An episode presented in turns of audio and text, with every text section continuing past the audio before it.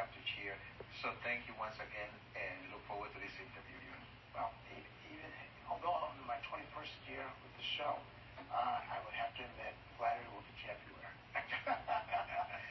Before I get into the topics, though, we've known each other for a long time. I'm going back to the probably the late 90s, and I remember meeting you at Rhode Island Housing, and I was on a mission to make sure each and every community would understand the first-time home buyer program. And I knew that there were 26 different communities, or 26 to 28 different Latino communities in Rhode Island. And I was going to meet with somebody from each and every one of them. And I'd heard that there was a Honduran presence here. And I said, I don't care if it's only 3 people. I'm going to meet with one of them. And that was you. And he said, I think he was surprised because, you wasn't Puerto Rican or Dominican, Mexican. I said, it doesn't matter.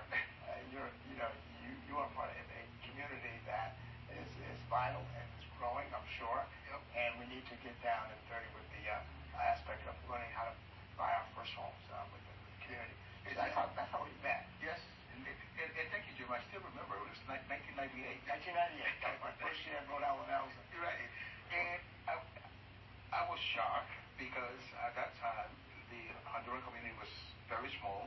But at the same time, I was shocked because at that time I was at a city hall, and the 5th floor, and I get a call, and I pick up the phone, and this gentleman on the other side, Jim Vincent, who I've never seen, I never knew of, and I still remember when he said, I knew we were on the house in this, I'm doing outreach, and I want to make sure that every Latin American country is represented in what I plan to do as far as bringing opportunities for people. And then you explained to me what it was, and I think within a day, we had a meeting, we had coffee, and by the time I left you, I was like, wow, I was very impressed because for the first time, I met someone with the marketing skills and understanding of the Latino community to the depth that you don't speak to just one community, but you speak to as many as you can. That impressed me, and still impressed me today because it hasn't changed. You still do the same thing. Wow. So thank you for that opportunity. You're very kind. But I remember I was trying to get housing fair for the Latino community. And I remember there were statewide fairs before I got there. And, they would do a statewide fair, get 40 people. And I'd say, well, I know I can do better than that. So I remember when I did do the first Latino fair, and I remember Victor Capillan and Ernesto Figueroa and myself. A bunch of people were there. We had about 200 people from the community, and 13 different countries were represented that day. And I said, I'm just beginning. Yeah, yes. It was 1999. And, but that's how I do. That's how I work. But then you told me that you had lived in Boston. I said, wow, that's a coincidence. And you told me you went to Boston English High School. I said, oh, my brother did. And I went to Boston Tech, and, we might have been there at the same time, or I might have left. I think you were there, and my brother was there. And I said, what a coincidence. And I got to know you and your wife, Ava. And it's been, a great friendship ever since. Indeed. And I still remember all of that. We found out that we have a lot in common. And although we haven't met, but we couldn't meet because of they haven't lived in Boston. Sure. And again, knowing we're English High, which I attended, and Boston Tech, but at the same time, very much one of the aspects that I always appreciate about you and is your respect for culture, your respect for community, and at the same time, not only the respect but the highlighting it, just like you did with the Honduran community at that time. Very much according to the census, during that period of time, there was only 600 Hondurans here. But to you, it was just as equal as the Dominican community, which at that point was the largest, and the Puerto Rican. Mm-hmm. But it's been a pleasure, and again, thank you for your friendship. Thank you for what you do for the community, because since I've been here, you have not stopped. You do everything that entails the community as far as defending it or protecting it. I truly appreciate what you have for us. You're very kind. I'm heading now to the office because it's getting so it's like this is my life. We got a few more years to go before we have that show. But anyway, okay. So you're now.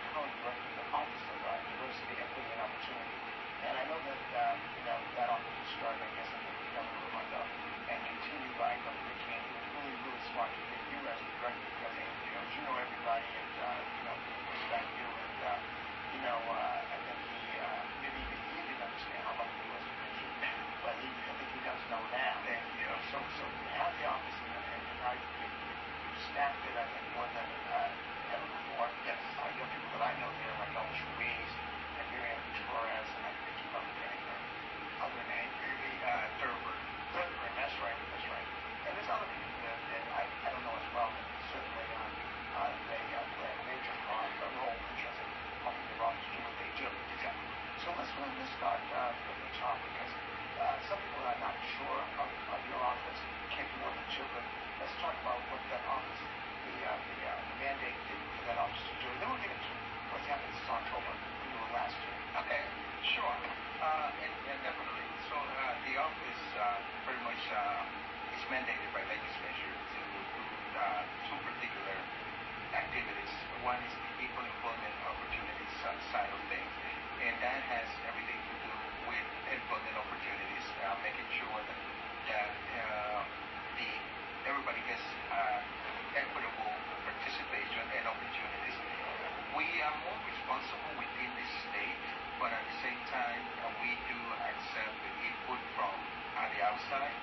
And within that range also, my responsibility at the office is to make sure that the state keeps diversifying, keeps hiring people who reflects the demographics of the state of Rhode Island.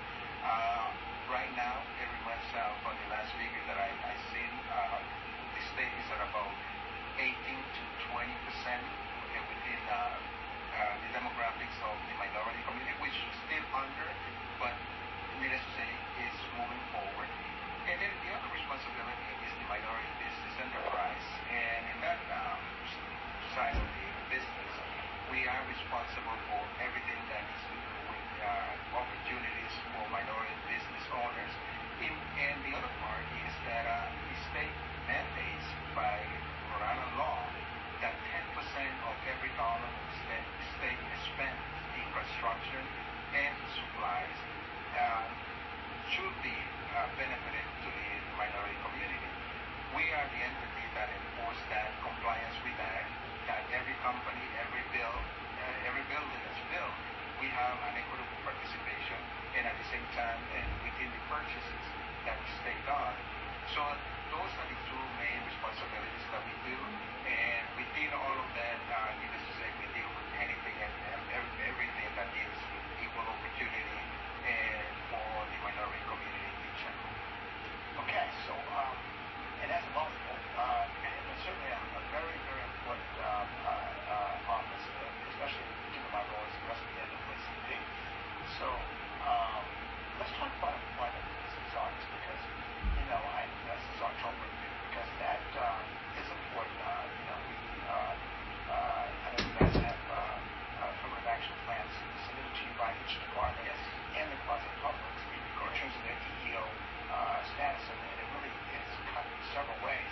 You look at you look at gender, you look at income, you look at ethnicity, you look at types of positions, professional, officials, technicians. You look at everything. Yes. And that's great because we want to make sure that each category of participation. I know before you started, almost all of the participation in terms of EEO is at the lower spectrum, very few at the higher spectrum, according to the benchmarking that I know that you guys do with the state census. So how is that going? I mean, 19% you said, but how is it going within the numbers? Yeah, and thank you, Jim, for that question, because interestingly enough is we are working on, that's what we're working on right now. And let me just give an historical part to it. Unfortunately, because of COVID 2019, almost everything was delayed, including the plans. So the plans, for the first time, actually, every department submitted their plans. But then, when COVID hit, it delayed the renewal, it delayed the approval. So right now, we are catching up. We have to. So these plans are submitted every 2 years. So that the last time it was 2020, so now we are 2022, and we are getting ready for the next set of plans. So we have approved about, I would say, 80% of the plans. We still have another 20% that we need to approve and finalize, and we have to do it by this week, because starting next month, now we have to get ready for the 2022-2024 plan. So in that regard, very much it hasn't been as effective as we wish to be because of the delays. And but I can assure you this: we already started the conversation with the different departments, with the different divisions of the state, and in particular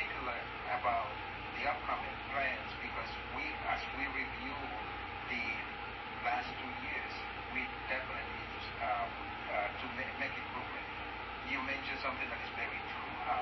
Diversity very much is at a global level. Interestingly enough, it is the most diversified segment of state government, but at the upper level, definitely we need to improve. And my conversation with the director during the last 2 weeks, we meet every 2 weeks, it is that that is going to be a priority starting this year to make sure that the upper level becomes diversified and that the plans really reflects what the divisions are planning to do, but I think most important is that they executing on it. Sure, and I think like anything else, the comprehensive CEOs need to know that they're going to be held accountable. I mean, a discussion could go well. 10% of the state professionals are people of color, and their number's 1%. And can you explain it? Because this is going to have a lot to do with whether or not you get a raise or not. It looks like it's not likely given that 1%, because, 10%, 1%, yes, you certainly shouldn't be looking for a raise, but those kind of numbers. I think that's where the conversation has to go in terms of promotions for higher level people. They need to be held accountable in terms of their people of color, women, disabled. And if they can't do it, then they can't expect to, to benefit. Right? Because they're not doing the job. They're failing based on the benchmark. So we don't want to have a realistic number. Certainly, if you're at 1%, I mean, not at 20%, well, the state point, 10%. So we don't want, we want it to be fair. But when you're working on it, no one's here to see Ukraine, and then you've got held accountable. And I hope the government will, continue to back you in terms of these departments that are lagging behind. There's really no tangible excuse. You're right, not more. This is 2022, you've got to kill me.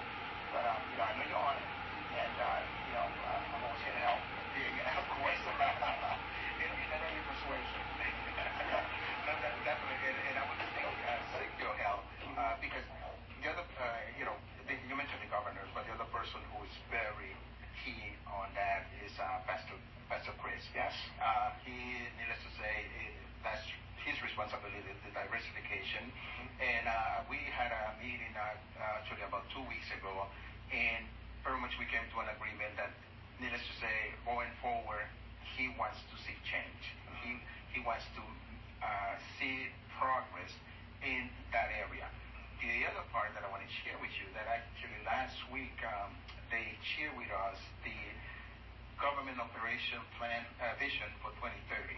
And I can tell you that within that plan is what you mentioned, is a serious effort to really make managers responsible and proactive to the diversification process.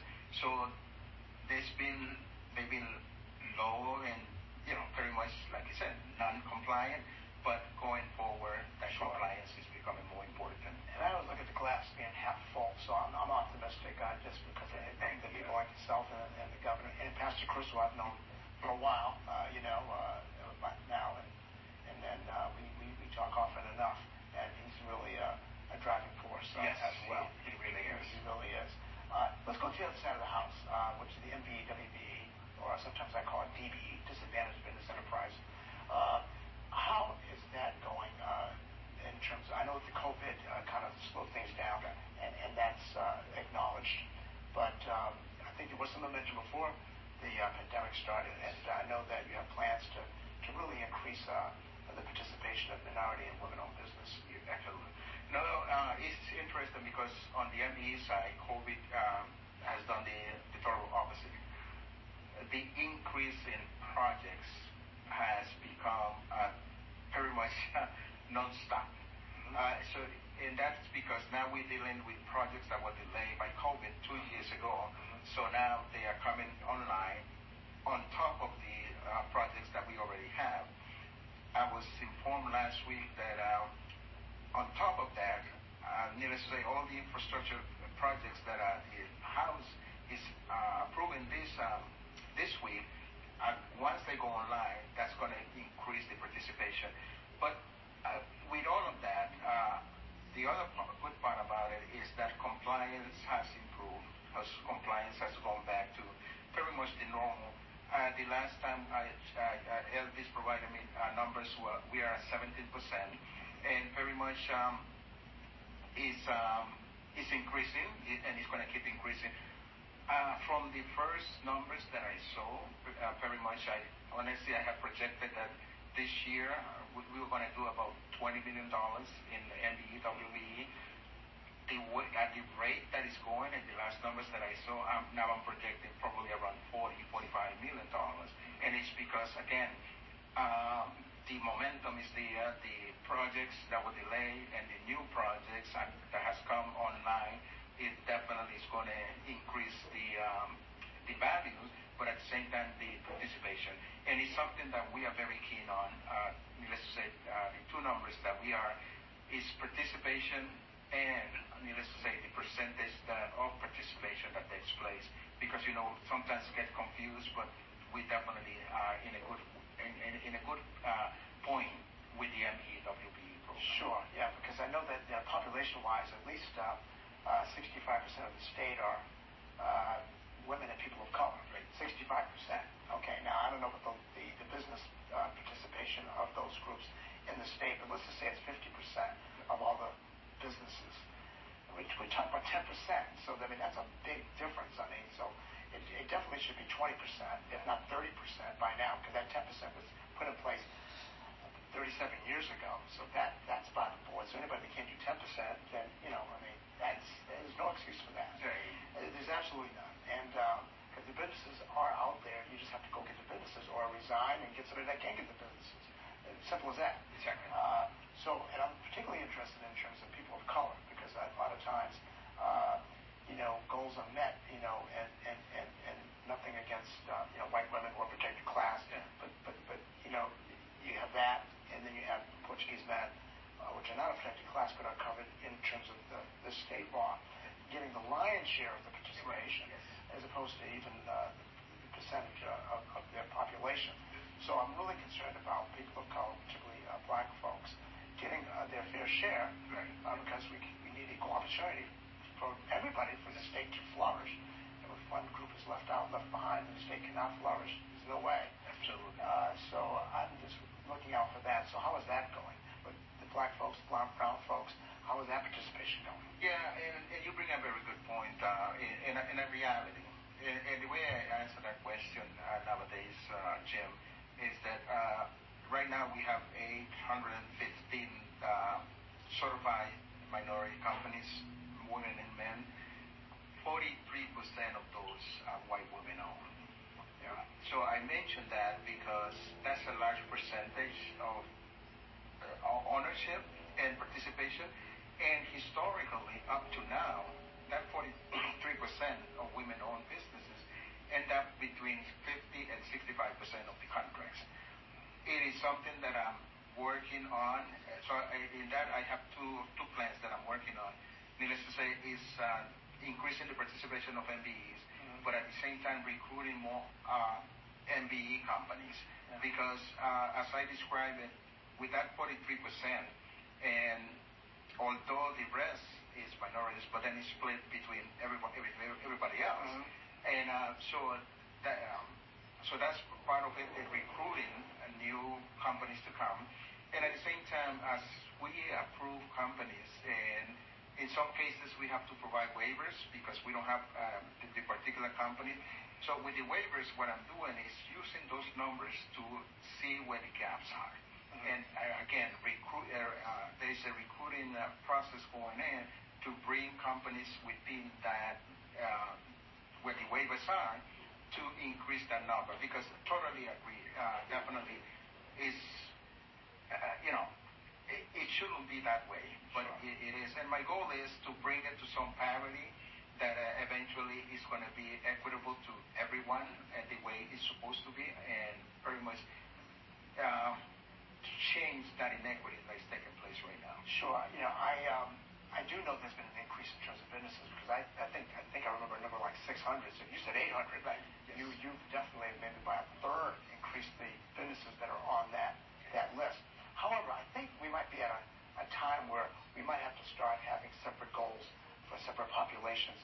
There might have to be a goal for people of color that's separate from white women, and we might have to have another discussion about other people that are also included under the definition as well. Exactly. For another show, though, a much deeper conversation about that. But I think it might that maybe should be talked about a little more seriously. I can see 10% or 15% people of color and 10% or 15% women that are not of color. Maybe something like that as a model, right? Not to say that I'm proposing those numbers, but I think it's got to be separated. But you bring a very good point. So during this legislative season, I've been involved in that conversation. Senator O'Connell has a bill that she introduced last March that actually increases the percentage to 20%, 10% NDE and 10% WBE. Oh, good. Representative Williams introduced two bills. One that it splits it at 25% participation, but it splits it the way you described, three ways. 10% for the black community and 15% between the MBEs and everyone else. And then she has another bill that she introduced that is increased it to 50% and splits at 25%, I think it's 15% for the black community and the rest for everybody else. All of those bills are still out there. I don't know which one is going to make it to the end, but definitely that is being addressed, and I've been involved in all those conversations. Yeah, and I'm not trying to support any particular number or anything like that, but I do think that we have to separate the white women from the people of color, one way or the other. That definitely has to be separated, and I think that's the only way that this is really going to work, because up to this point, it really kind of hasn't, even though people meet their goals, they're not really engaging people of color within that goal, right? And still meeting their goal. Yes. And still meeting their goals. So that's a problem. I give an example. When I first came in, I was, the flagship of success was the East Providence High School that was built back in 2018. So $189 million, and it was because it had 14% minority participation. When I look at the numbers, I said, oh, show me the numbers. And that was my question.